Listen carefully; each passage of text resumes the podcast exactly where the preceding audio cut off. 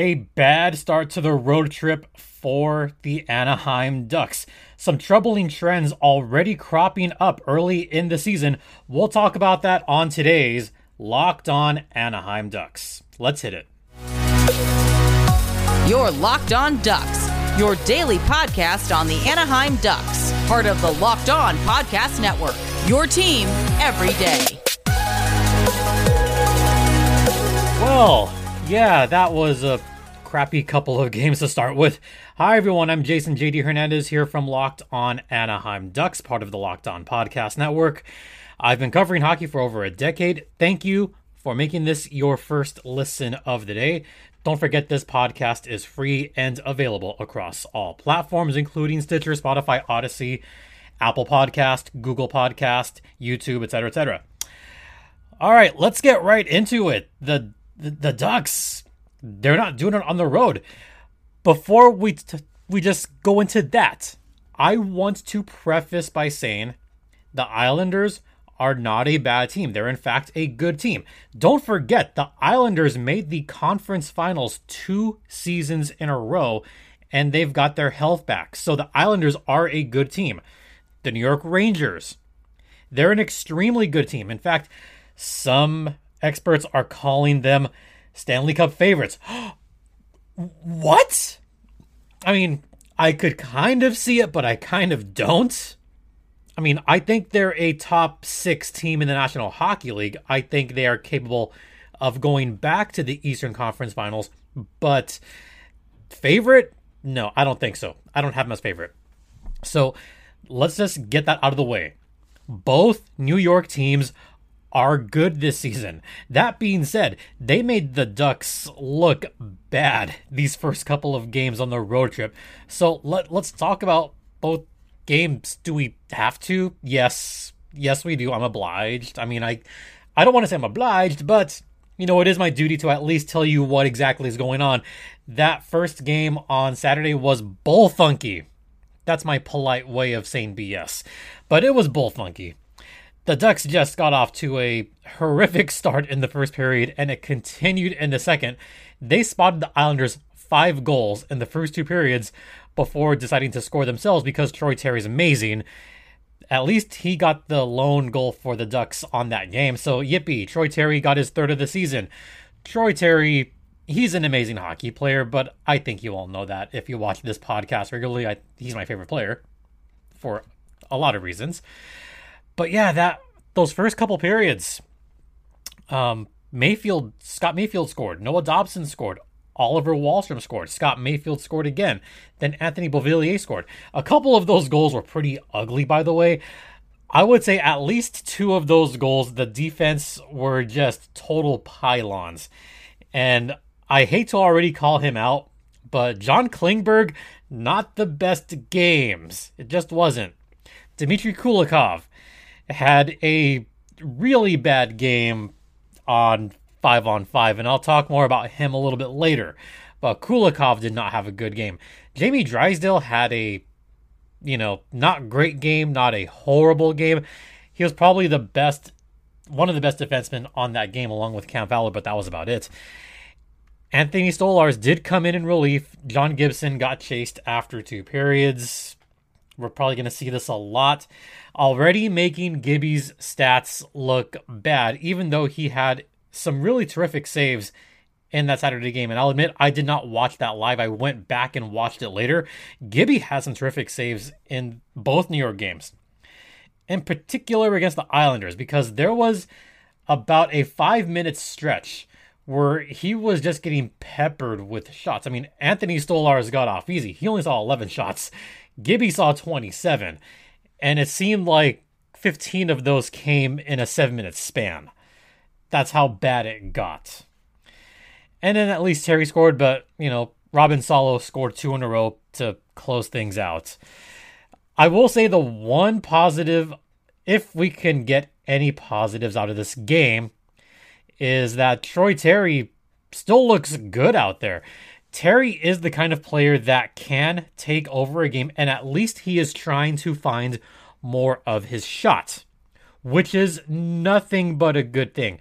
You want guys like Terry to be more aggressive. You want guys like Troy Terry to take more shots instead of taking one shot per game like he used to do two or three seasons ago. Remember, he used to do that. Terry became a little bit just apprehensive, especially in 2019 2020, where there were long stretches where Troy Terry had a shot and just would not take a look to pass. Now, things have changed in three seasons where he is now getting more aggressive. He's finding himself more in that slot area, which is good because, you know, Troy Terry does a lot of his damage in that area. I mean, that was a great goal that he had against the Islanders. But just in general, in general, Troy Terry is playing better and playing more aggressive, and you love to see it. Three goals in three games. I'm still going to say it. 40 goals, 40 goal season for Troy Terry. I'm going to stick by my guns till the end of the season because I believe that much in Troy Terry. But aside from that, I mean, the PK was fine, I guess. Yeah, yeah, it was fine. It wasn't fine at MSG. MSG, that was really a turn for the worse because the Ducks just allowed three power play goals again. For the second time this season, the Ducks have allowed three power play goals. This one had, I think, a lot more takeaways. And I'll get to those takeaways after this brief word from Built Bar, which is the best tasting protein bar ever. And folks, I mean, speaking of New York, I'll be out there in a couple weeks for the marathon. Actually, I'm leaving two weeks from today, so I'll be out there running the New York Marathon. I'm excited about it. If any of you happen to be in New York, I'd love to have you guys cheer me on. It'd be amazing. So if you want to check out the latest and greatest for Built Bar, Built Boost, Built Go, then head over to built.com right now because you know you got to keep up those workouts to keep you warm in the impending winter months. So, yeah, check out built.com right now. Use promo code LOCKED15 to get 15% off your next order of Built Bar, the best tasting protein bar ever.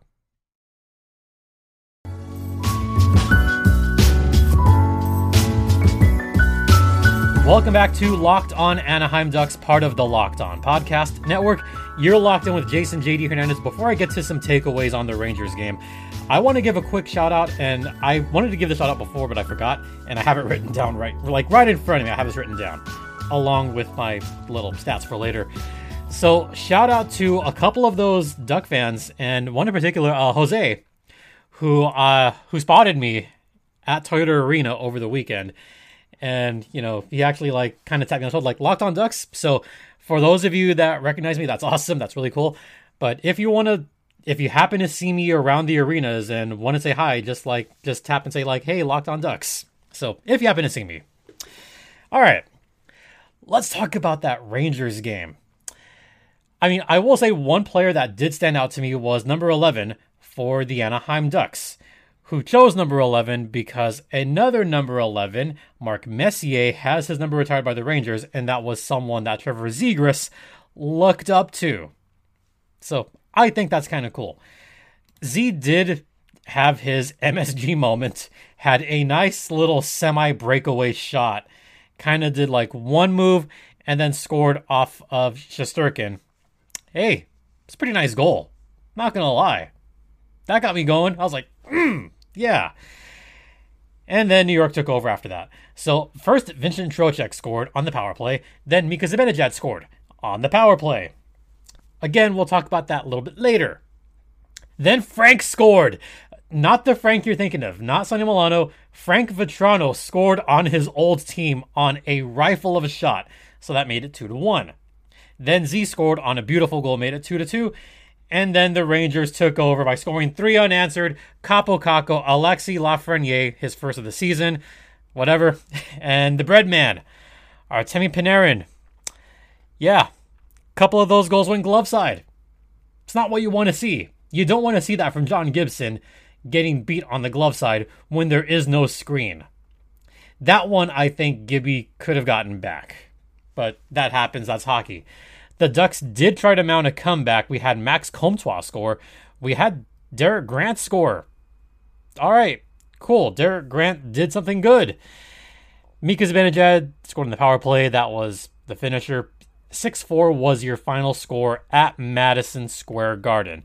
So, my takeaways on this game first, the penalty kill. The penalty kill looked awful in this game. And there is a couple of players that I do need to call out, but I'm going to call them out on the final segment. Let's talk about just the small sample size. I know it's only three games, and like I said before, the season is a marathon, not a sprint. Let me repeat that. The season is a marathon and not a sprint. There are still 79 games left in the season. However, the big troubling trend is the penalty kill. And looking at the league stats right now, the Ducks are second to worst in net penalty kill with a 53.9%. They're allowing too many goals in the PK. The only team worse than them is the Colorado. Oh, not, not, not yeah, no, no, I'm sorry. Check that.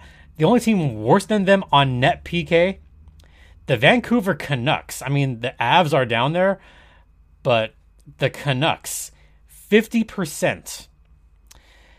Yeah, the Canucks are a hot mess too. I think the Canucks are actually worse off starting the season because they haven't even won a game. At least the Ducks have won one game so far this season.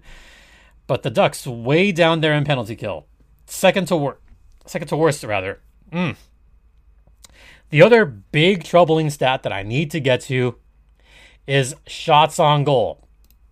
It's only three games in, but I think Jonathan Gibson wants to get the taser because in the first three games, the Ducks have allowed 48 shots, then 38 shots, and then 43 last night. Put them together, and what do you get? An average of 43 shots allowed per game. Oh, that is by far the worst in the league. The Ducks have allowed the most shots on goal from any team, and we knew they were going to allow a lot of shots. John Klingberg, great offensive defenseman. Defense, eh, it's it's minimal. The only team close to them is the Arizona Coyotes, allowing 41 shots a game. But here's a worse troubling stat the Ducks aren't shooting the puck much themselves. They've shot the puck an average of 24 times per game. That's a league worst of 19 of a minus 19 shots allowed per game on average. They've shot it 24 times. They've allowed 43 on average. A minus 19 shot differential is not going to win you many games in this league, if any. The Ducks are kind of lucky they've already won one based on that alarming statistic. I mean, 40, 43. Are you kidding me? 43 shots allowed per game and only taking 24? Really? Oh, that that is bad. But again, both New York teams are good. That still doesn't excuse the fact that they allowed a season high 48 against the Seattle Kraken. That's inexcusable. Allowing 43 against the Rangers. Okay, New York's very good. Allowing 30 against, 38 against the Islanders. It could be worse. The Islanders are not a terrible team, as I said at the outset. But now it is time for revenge. It's time to take out the New Jersey Devils on their next game. I would think the players are just ready to go out there and pummel New Jersey. I think they're ready for that. And they've got to show me something more in the toss department because 43 is just too many. A PK of around 50%, also not going to cut it. Defense, defense, defense. Defense has got to be the key for this Ducks team. That is something they need to improve on, especially on the penalty kill. And you know what? We're going to head into the second intermission right now because I really want to save this for the big segment. We're going to talk all about the penalty kill, and we'll get to that on the other side.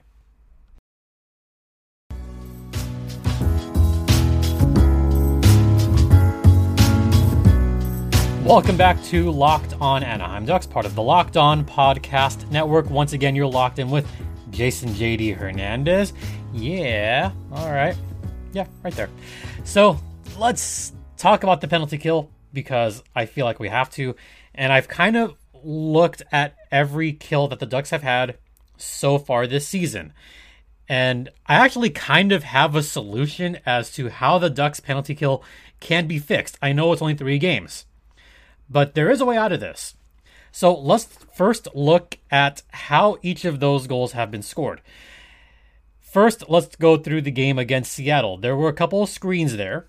So I will give the Ducks, I will give Seattle a little bit of credit on at least one of those goals. Just nice puck movement all around and getting the perfect screens. That one was fine. I, I think the Bjorkstrand goal was just great movement by the Seattle Kraken. That one was fine.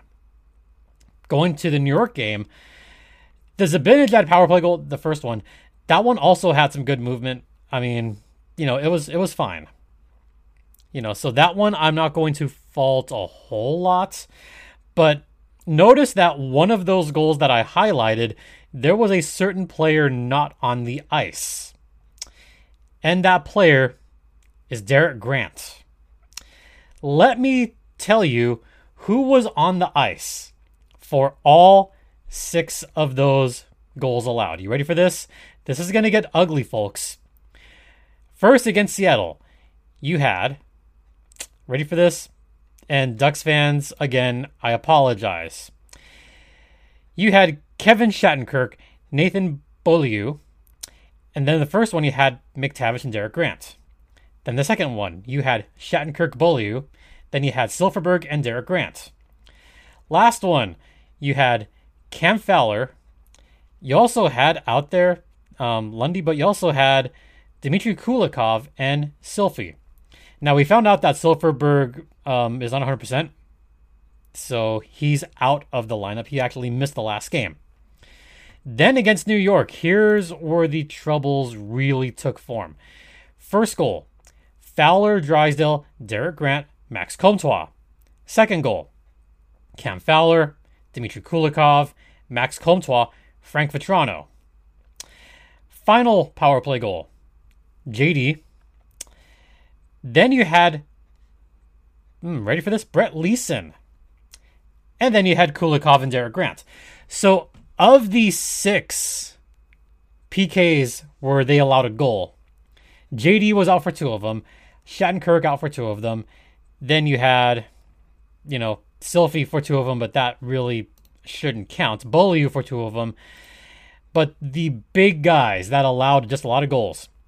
Cam Fowler was out there for three of those goals. And a couple of those, he just looked bad out there.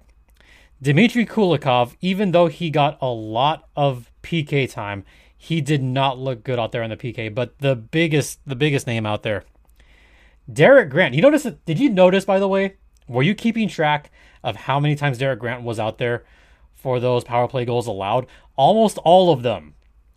Derek Grant on special teams, even though he can win faceoffs, he hasn't been super impressive in that regard so far this season.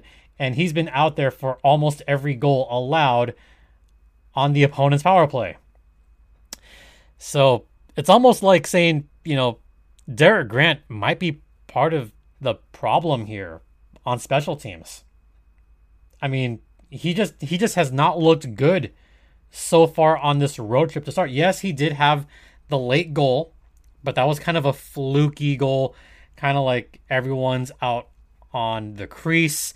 It was a mess, but Derek Grant has not looked good on the PK. So here's my solution to that. Here's five gentlemen who I think the Ducks need to seriously look at to have more time on the penalty kill. First, let's start with Frank Vatrano. Vatrano has been known to get out there on the penalty kill. We've seen him in with the Rangers actually as a second PK guy, and he looked perfectly fine in that role. Another guy, Simon Benoit. Benoit is a special kind of case as far as PK, and I'll tell you why. Benoit for San Diego, for a little bit, was on that first unit penalty kill. And more often than not, he would have an extremely active stick and look really good out there on the PK. He's been on the PK already this season and looked pretty fine. And I'm rec- I'm actually recalling his days from San Diego here, okay? So bear with me. With the goals, Benoit was out there like on average about four to five, like four to five times, four out of five times rather, on that first PK unit. And maybe only 15% of the time he got scored on on the PK, which is about 85% penalty kill, which is, you know, about league average or at least like a little bit like it's fine. In that league, 85% PK is fine. So he was one of the better killers with the San Diego Gulls.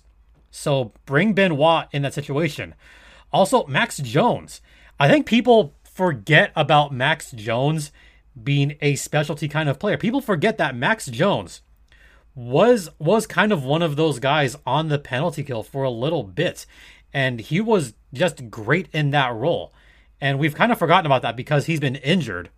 And I would like to see him work his way back to a good PK unit. So that's another name I think we got to look at.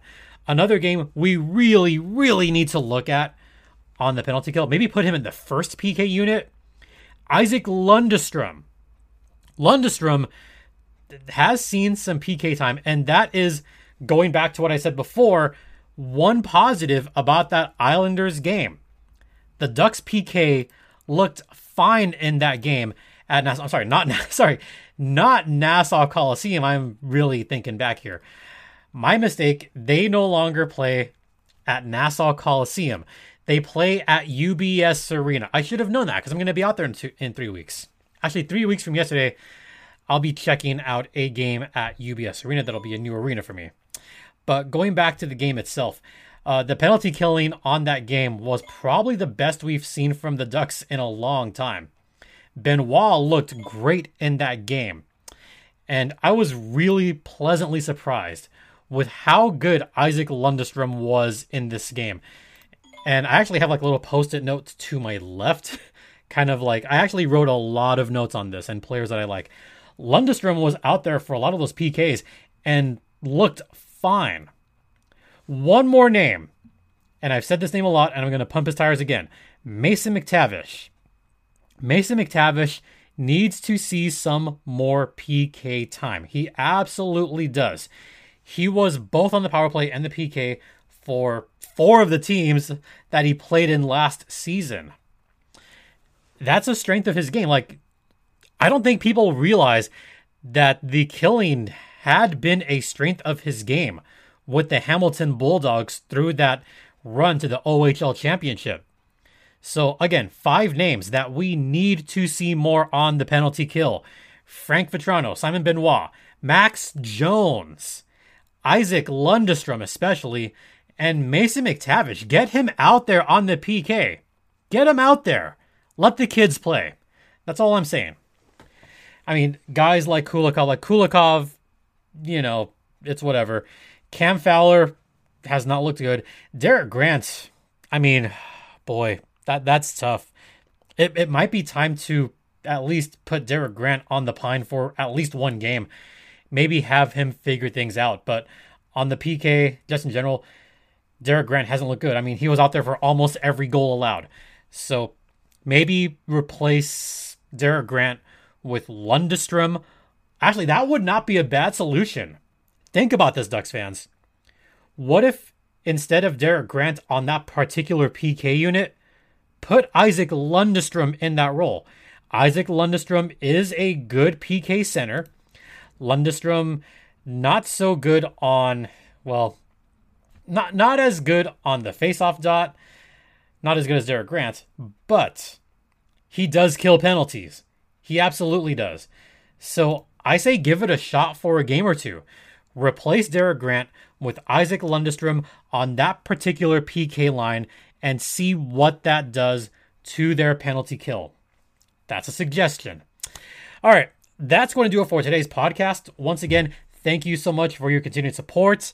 Um, there is a game Tuesday night. By the time this comes out, the game will be starting soon.